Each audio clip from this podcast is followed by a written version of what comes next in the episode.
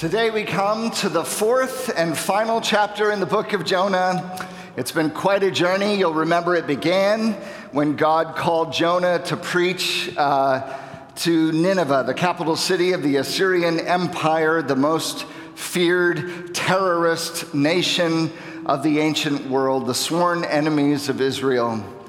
And Jonah received his orders and then flatly disobeyed, didn't he? He ran three, nearly 3,000 miles in the opposite direction aboard a ship to Tarshish. And just when he thought he had gotten away on the sea, God hurled a great storm uh, to stop him in his tracks. Jonah's response was just throw me in the sea. Make me a sin offering to make atonement for the wrath of God. But in God's great mercy, he sent a giant fish to rescue Jonah from the watery grave to swallow him whole. And after three days of misery, Jonah finally repents. His stubbornness yields and he calls out for the mercy of God. And in response, uh, God causes the fish to vomit him up on the shore and recommissions, recommissions him to go preach against Nineveh. And this time Jonah obeys. He goes to Nineveh, cries out in judgment, and to everyone's surprise, the whole city responds in widespread repentance, crying out to the mercy of God. And chapter 3 ends with this beautiful crescendo. Verse 10 When God saw all that they did, how they turned from their evil way, God relented of the disaster that He had said He would do to them, and He did not do it. What a magnificent moment revival in Nineveh, right? A marvelous display of the mercy of God, repentance throughout the city. The angels in heaven are rejoicing. The Lord's will has been accomplished. And so when we turn the page to chapter four, we're expecting to see Jonah standing there going, Amen, bravo, standing ovation, yay, God. And what we find is just the opposite, don't we? Instead of applause, we find anger. Instead of rejoicing, there's rejection. Instead of gratitude, he's griping. Happy Thanksgiving, everybody, right? This is a shocking ending. One of the most shocking twists unexpected moments in all of the Bible. And yet, in this moment, again, we are going to see God's unrelenting grace for undeserving people. God's unrelenting grace for undeserving people. Grab your Bibles. We're going to be in Jonah 4, the whole chapter. You'll find today's reading on page 775 in the Pew Bible there, if you want to grab that, 775. We're going to be in Jonah chapter 4, verses 1 down to 11. Today we're going to see three things the indignation of Jonah, the instruction of the plant, and the intentions of God. The indignation of Jonah, the instruction of the plant, the intention of God. That's our plan for this morning. Would you bow your heads? Let's bow, let's pray to our Lord. Father, you give us stories like this to help us see ourselves. Father, I pray that in this moment when we gather around your word, this wouldn't be about Jonah and his problems, but that we would see our hearts, see where we've gone astray, and see your heart for this great city. Help us, we pray, in Christ's name. Everybody said? Amen. Amen. So, first of all, the indignation of Jonah, the indignation of Jonah. Chapter 4, verse 1. But it displeased Jonah exceedingly, and he was angry. And he prayed to the Lord and said, by the way, this is not a model prayer, okay? He prayed to the Lord and said, Oh Lord, is this not what I said when I was yet in my country? That's why I made haste to flee to Tarshish. For I knew that you are a gracious God merciful, slow to anger, and abounding in steadfast love, and relenting from disaster. Therefore, O Lord, please take my life from me, for it is better for me to die than to live. Whew. And the Lord said, Do you do well to be angry? Wow. Pause there for a moment. That's ironic, isn't it? The moment God's anger subsides is the moment that Jonah's anger erupts because God, uh, Jonah has found God's grace to be scandalous. Literally in Hebrew, it says when it was, it was, it displeased him exceedingly. It is, it is literally, it was evil to him. What God did in extending mercy and grace to Nineveh was evil to Jonah. Why? Well, at, at one level, it's because Jonah just can't stand the Ninevites, right? I mean, after all, they're enemies, they're terrorists, they're brutal, they're evil. We, we, this is well documented by historians. The, the, the Assyrian Empire was horrible. Uh, they skinned their enemies alive, they hoisted them on pikes and left them in the desert to die. Uh, they would put fish hooks in their cheeks and haul their enemies off. These were brutal people, they were geopolitical bullies of the ancient world. And Jonah says, Look, they don't deserve an ounce of mercy and grace, not after what they've done. But it goes even deeper than that, Jonah's problem here. Look at verse 2. O Lord, is this not what I said when I was yet in my country?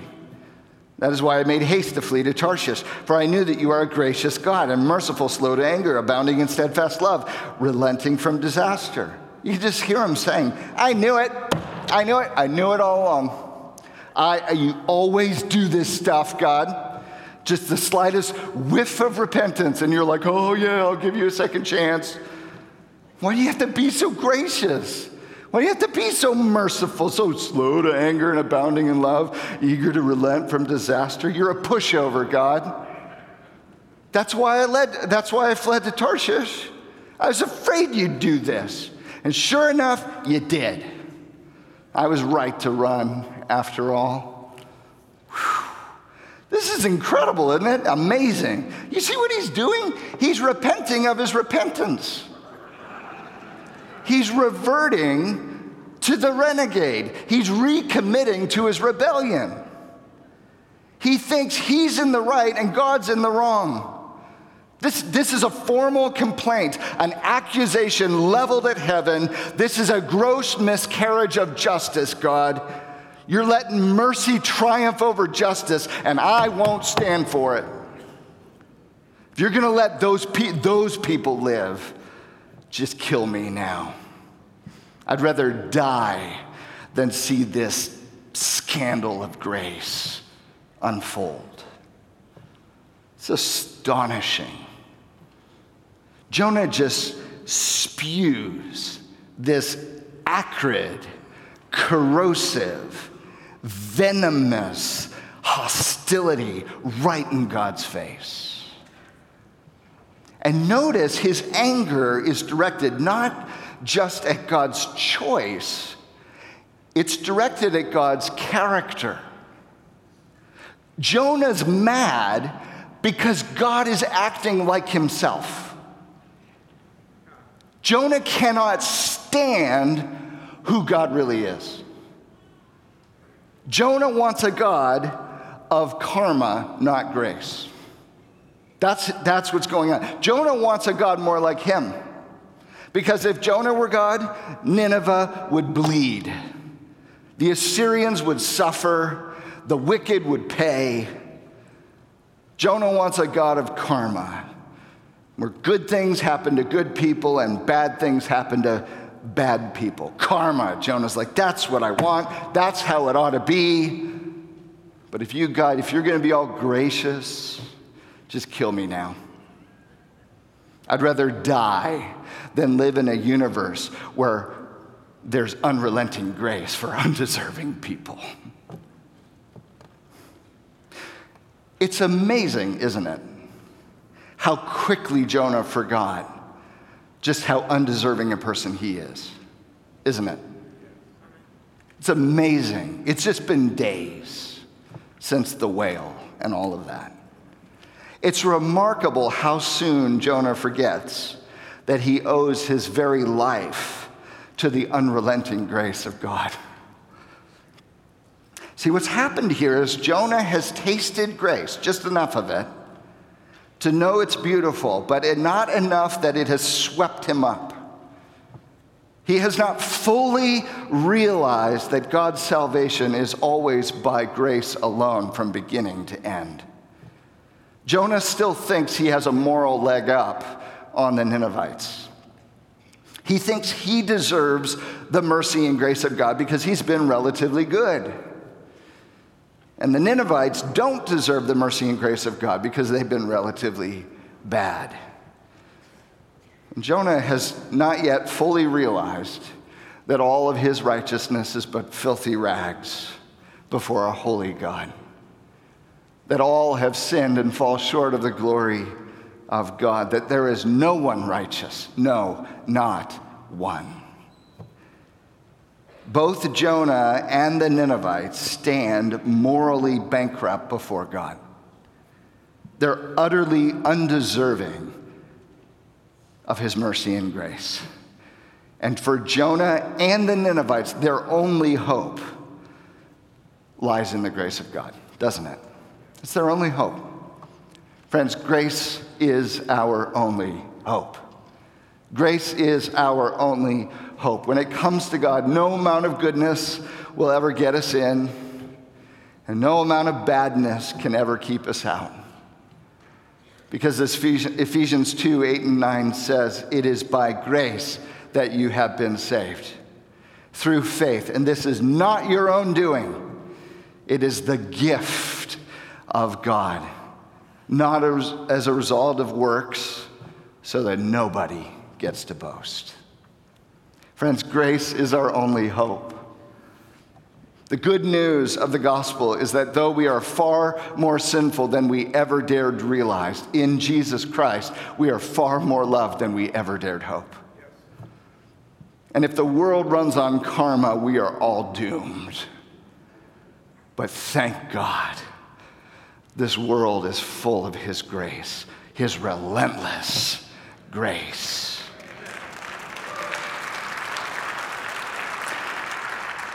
And notice, it's God's grace again that pursues Jonah, doesn't it?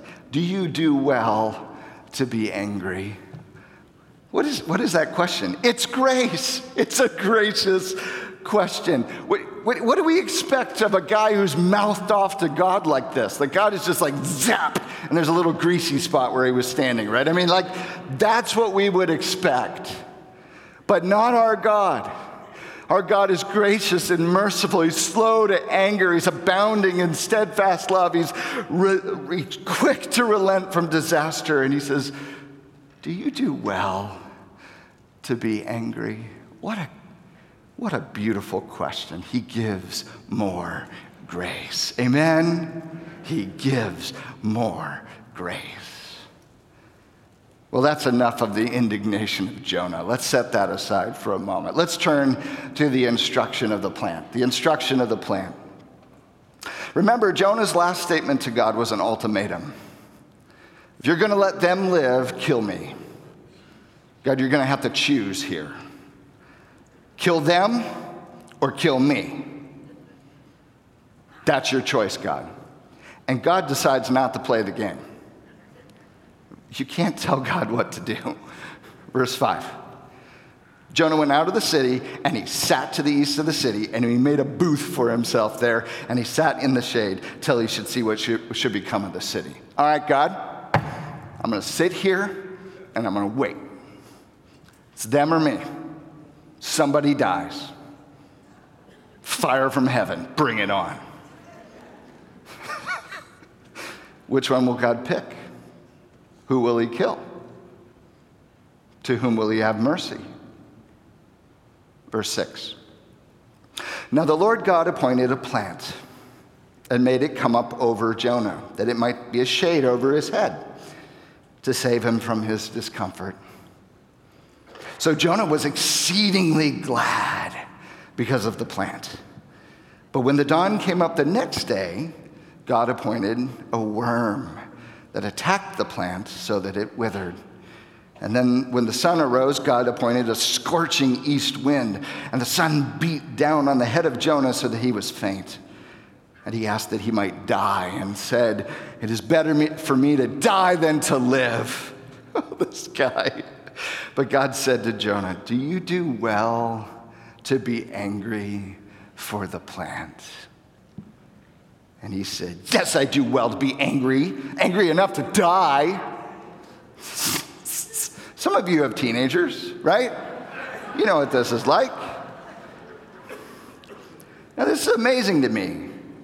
Jonah spits in the face of God, and in response, God gives him a little plant, a little shade plant to keep him comfortable. See, when Jesus says, Love your enemies, and do good to those who persecute you, he wasn't just describing some ethical principle. He's describing the very heart and nature of God.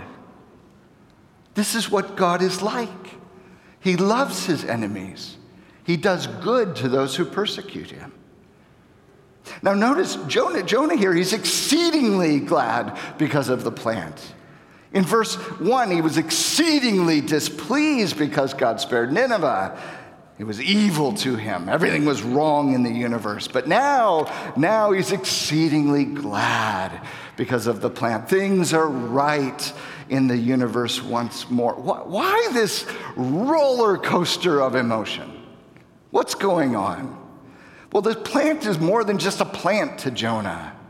He sees this plant as a sign that God has taken his side. He put the ultimatum down, and instead of killing Jonah, he's given Jonah a nice little shady plant. And so that means that God is for him, which means there's a little bit of justice, Jonah thinks, in the world. God's rewarding good people, him, with a good thing, this plant.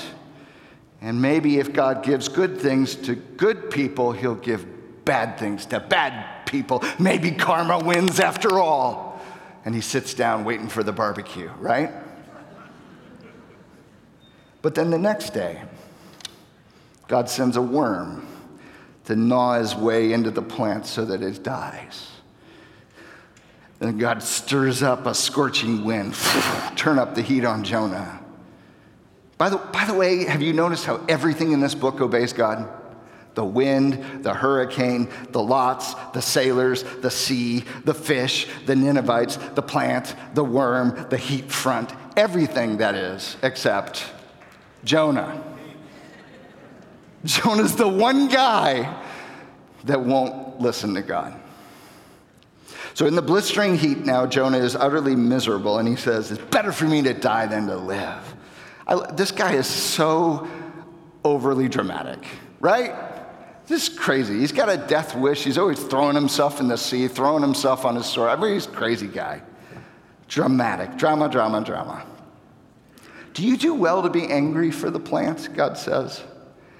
Now, if Jonah was thinking, which he's not, he's reacting, he's not thoughtful, he would recognize that this question is very similar to the question that God asked him earlier do you do well to be angry, right? But he's so angry, he just reacts. Yes, I do well to be angry, angry enough to die. And do you see, do you see how patient God is with Jonah here? Jonah is petulant, volatile, erratic, and God is so calm, measured, consistent, self controlled. It's amazing to me. And I think the way that God responds to this sort of ultimatum by growing a plant and then taking it away is nothing short of brilliant. Because God is giving Jonah space for heart examination. That's what he's doing. He's giving him space for heart examination. He's shading him, he's helping him to de escalate, sort of get his brain back. Now, now, Jonah ends up, he doesn't do much self reflection here. But nonetheless, God is giving him space to think, to calm down, to examine his own heart. Because there's two lessons that Jonah needs to learn here with this plant. We're going to look at the first one now and the second one in the next point. The first lesson is this God is a God of grace, not karma. God is a God of grace, not karma. When, listen, when Jonah mouthed off at God, God gave him a shade plant. That, that's grace. That's not karma, that's grace. And when God takes the plant away, what did Jonah do to deserve the plant being taken away? He was asleep. Nothing. It's as if God is saying to Jonah, I will be gracious to whom I will be gracious, and I will show mercy on whom I will show mercy. That's Exodus 33 19, by the way. I'm a God of grace, not karma. A God of karma you can control, you can manipulate. Be good, get good. Be bad, get bad. You control the inco- input so you can control the outcomes. That's karma. You're in control. But Jonah, I'm a God of grace, not karma. I don't play by your rules. You can't control me, you can't manipulate me. Your self righteousness will never earn my favor, favor, and your unrighteousness will never undo my grace. My salvation is mine alone. It comes by grace alone as a gift, Jonah. And I freely give it whenever I want. So turn from your sin, Jonah, and you will discover my grace. Turn from your self righteousness, Jonah, and you will discover my mercy. Turn from yourself, and you will discover I am enough. Because, friends, it's not just sin that's deadly, self righteousness is deadly too. Self righteousness is deadly. Friends, we've, we've said this before, but there are two ways to reject God. We can reject God like the Ninevites did by being very, very bad. And our sin separates us from God, and we're too dirty to enter into his holy presence. And like the Ninevites, when we sin, we are to repent and turn from our sin and come home to the mercy and grace of God. But we can also reject God by being like Jonah, by being self righteous by being really, really good. And self righteousness separates us from God as well. It makes us too proud to beg for mercy, which is the only way we can come to God. And so, like Jonah, when we're full of self righteousness, we are to turn from our self righteousness and fall on the mercy and grace of God. Because God is a God of grace, friends not karma. That's the first lesson of the plant. First lesson. Now, the second lesson concerns the intention of God. The intention of God. Look at verse 10. And the Lord said, You pity the plant for which you did not labor, nor did you make it grow, which came into being in a night, it perished in a night. And should I not pity Nineveh, that great city? in which there are more than 120,000 persons who do not know their right hand from their left, and also much cattle. It's an interesting end. God says, Look, Jonah, look how big your emotions were about that tiny little plant. You cared about that plant because it was valuable to you. You enjoyed its shade, you saw its beauty, you prized its life. And when it was taken away, you grieved its loss, didn't you? Your world would never be the same without the plant. And yet, Jonah, it was just a plant. You were hardly invested in it. You didn't plant it, you didn't water it, you didn't cultivate it, you didn't fertilize it, you didn't trim it, you did nothing. Just showed up and it went away. But should I not pity Nineveh? that great city in which there are more than 120,000 people who do not know their right hand from their left, and also much cattle. Jonah, this city is full of image bearers made by me. I gave them life and breath and everything else. And even though they have run far from me and broken my heart and done evil in my sight, I cannot stop pursuing them in love and compassion because they are my long lost children. They don't even know their, their right hand from their left. This was a common idiom used of toddlers. You know, toddler is like, which one is, is this right or left, right? That's the picture. They don't know. They just don't know. They don't know which way is up. They don't have a clear moral compass. They're confused and walking through life, doing the best they know how, and it's a mess. And they're full of sin and brokenness, and it's tragic, but I love them. And when God sees his lost children, little toddlers, ignorant, not innocent, but ignorant, God's heart is drawn in compassion for them, and God longs to forgive them, for they know not what they do. And not only does God see a city full of lost children, he also sees much cattle. this is so weird, isn't it? And the cattle. Why the cattle? Why does he does this surprise you that God would care about the cattle? What's up with the cattle? Remember, Jonah was just upset about the destruction of a plant, right? He didn't give a lick about the city, but he cared about the plant. And God is pointing out that Jonah didn't even once consider the amount of animal suffering that would occur if the city were to be destroyed. You didn't even care about the, the dogs, the cats, the cat. Like, if I brought judgment on all those human beings, the animals would suffer too. You don't even care. Jesus says a sparrow doesn't even fall to the ground unless the Lord takes notice of it. God cares for the cattle too. And so here's the lingering question. The book ends. It doesn't resolve. It just it's lingering here. Should I not pity Nineveh? That great city in which there are more than 120,000 persons who do not know their right hand from their left and all so much cattle? Should I not? And don't you see, this is an invitation. It's an invitation. God is inviting Jonah to share his heart for the city. God invites Jonah to share his heart for the city. What will he do? I'm reminded of another man 700 years later, who would stand on another hill overlooking another city filled with another group of enemies. But instead of anger, this man is weeping.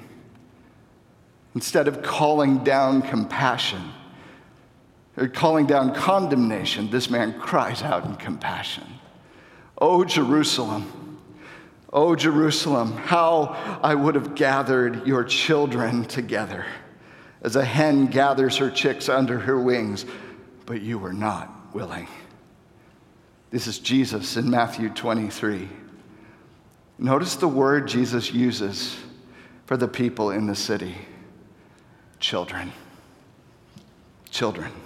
They don't know their right hand from their left. Father, forgive them for they know not what they do. And notice the imagery that Jesus chooses for himself. He says, I'm like a mother hen, I'm like a chicken. Jesus blows your world up every so often, doesn't he? I like, Jesus, you're pretty cool. Why don't you pick a better bird? Like, be an eagle or something. Come on, right? With cool talons and like, why does Jesus pick a chicken? Why? Because when the fox comes, all the chicken can do is throw its own body into the mouth of a predator to protect the chicks. The, the hen lays down her life for her, for her young. And don't you see, friends, Jesus is the Jonah who should have been. Instead of waiting around wanting to die so that his, rather than see his enemies be saved, Jesus laid down his life to save his enemies. On the cross, Jesus became sin for us, and he threw his body into the open jaws of death so that he might shelter us forever under his wings of righteousness. That we who were once enemies of God, estranged from him, might have our lives now hidden in Christ because of his grace. Now, if you're wondering about Jonah, I do think he finally turned the corner. After all, he wrote us this story. And even though the book bears his name, Jonah goes out of his way to write himself as a fool, doesn't he? He does not look good in this narrative. He messes up at every turn. He's not the hero of the story. God is the hero of the story. And Jonah wants us to make sure we understand that, which means that Jonah got it. He finally got it. He, he saw his self righteousness. He realized his sinfulness. He finally understood that God's salvation is by grace alone. That's why he writes himself the way he does. Because grace, when you live in grace, friends, it means there's nothing to fear, there's nothing to hide, and there's nothing to prove. You can take your sinful life of self righteousness and hold it up as a trophy of the grace of God, because that's all that matters. And the way Jonah writes this story shows us that he learned in the end to finally live in the grace of God for himself. And he learned to share God's heart of grace for a city that was chock full of his enemies. And now Jonah shares his story with us, with you and me. And he's inviting us to live in God's grace for ourselves. And he's inviting us to share God's heart of grace for a city chock full of enemies. The lingering question for Jonah and for us is this Should we not pity this great city? Should we not pity this great city? Friends, like Jonah, we have been called to a great city. Not Nineveh, Chicago. Some of you live far out, and maybe you're not called to the city, but you're called to a culture that in many ways has rejected God and has run in the other direction. And it might feel like the world is full. The world you're called to reach is full of enemies political enemies, economic enemies, moral enemies. How do we share God's heart for this great city? You see the question? How do we share God's heart for this great city? Quickly, as we wrap up, three don'ts and three do's. Okay? Three don'ts and three do's, all from this story. Number one, don't run the other way. don't run the other way. Don't retreat don't escape. Don't isolate. Don't form a little Christian bubble. And stay away from the big bad world. Jonah tried that. It did not go well. We are sent into the city, into the culture, into the group of people rejecting God on mission from God. That's where we're sent, right? We don't run away. Secondly, don't call down condemnation. Don't stand outside the city and just hope God fries it. Friends, we never, listen, we never give up on people because people are never beyond the grace of God. We never give up on people because people are never beyond the grace of God. Third, don't make it us versus them. Don't make it us versus them. Jonah did this. He said, God, it's me or, or Nineveh. Either you're going to get me or you're going to get them. The godly versus the ungodly. It's a war. We got to win this one, God. Bring it down on the bad people. Defend the godly people. It's us versus them. Friends, listen, God loves all the people of this great city. He longs to see all of his lost children come home to find repentance and the mercy and grace of God. There are no exceptions. God longs to see all of his lost children come home. And they may not look like you, vote like you, act like you, behave like you, but God loves them. Don't make it us versus them. So, three don'ts, here's three do's. Do serve with sacrificial love. Do serve with sacrificial love. Friends, Jesus wept with compassion over the city, didn't he? And he entered into the city to serve and sacrifice at great personal risk for himself. And he gave himself away for others. And he says, Come, follow me. Secondly, do speak truth and grace. Do speak truth and grace. Jonah was all truth, no grace, right? But grace and truth came in Jesus Christ, both at once. John 1 17. Truth without grace is, grace is harsh. Grace without truth is sentimental. But grace and truth together are redemptive. Third, the third do is do keep the gospel central. Do keep the gospel central. Friends, it is so easy these days to get distracted, to make secondary things the main thing of our lives. The whole world is out there trying to tell you the point of your life is to build your career. The point of your life is to survive inflation and economic posturing so that you can outlive a recession. The goal of your life is politics and getting the right people in office so you can finally have whatever it is that you think you want. The goal of life is to build a nest egg and take care of your family so your kids can have a better life than you had. Like, listen, all of these things are good things, but they're and they're important things, but they're not ultimate things.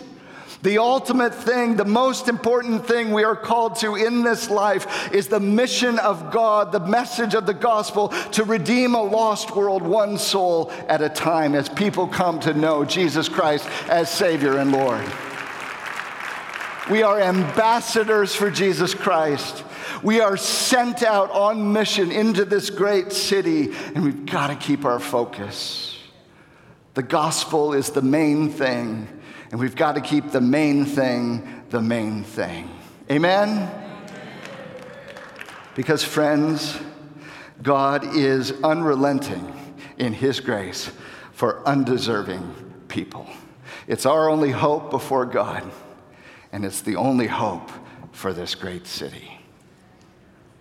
So let's go share the gospel, love like Jesus, give ourselves away.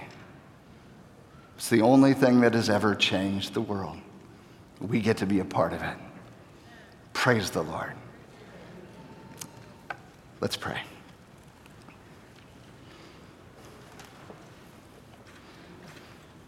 Heavenly Father, help us to live in grace. Help us to be conduits of grace. Father, forgive us for our self righteousness. Forgive us for our sin. Forgive us for the ways we twist the gospel and turn it into something that's for us and not for others. Father, the, the gospel of grace is really scandalous. People have always criticized you for being too merciful and gracious, for eating with sinners and tax collectors for welcoming home prodigal sons who don't deserve to come home. But Father, that's our only hope. that's the only chance we have. And having experienced your mercy and grace in Jesus Christ, how can we hold it back for ourselves and not share this good news with this great city that you love. Help us to share your heart, to be your people on mission in this great city. We love you. Help us, we pray. For Jesus' sake, amen. Amen.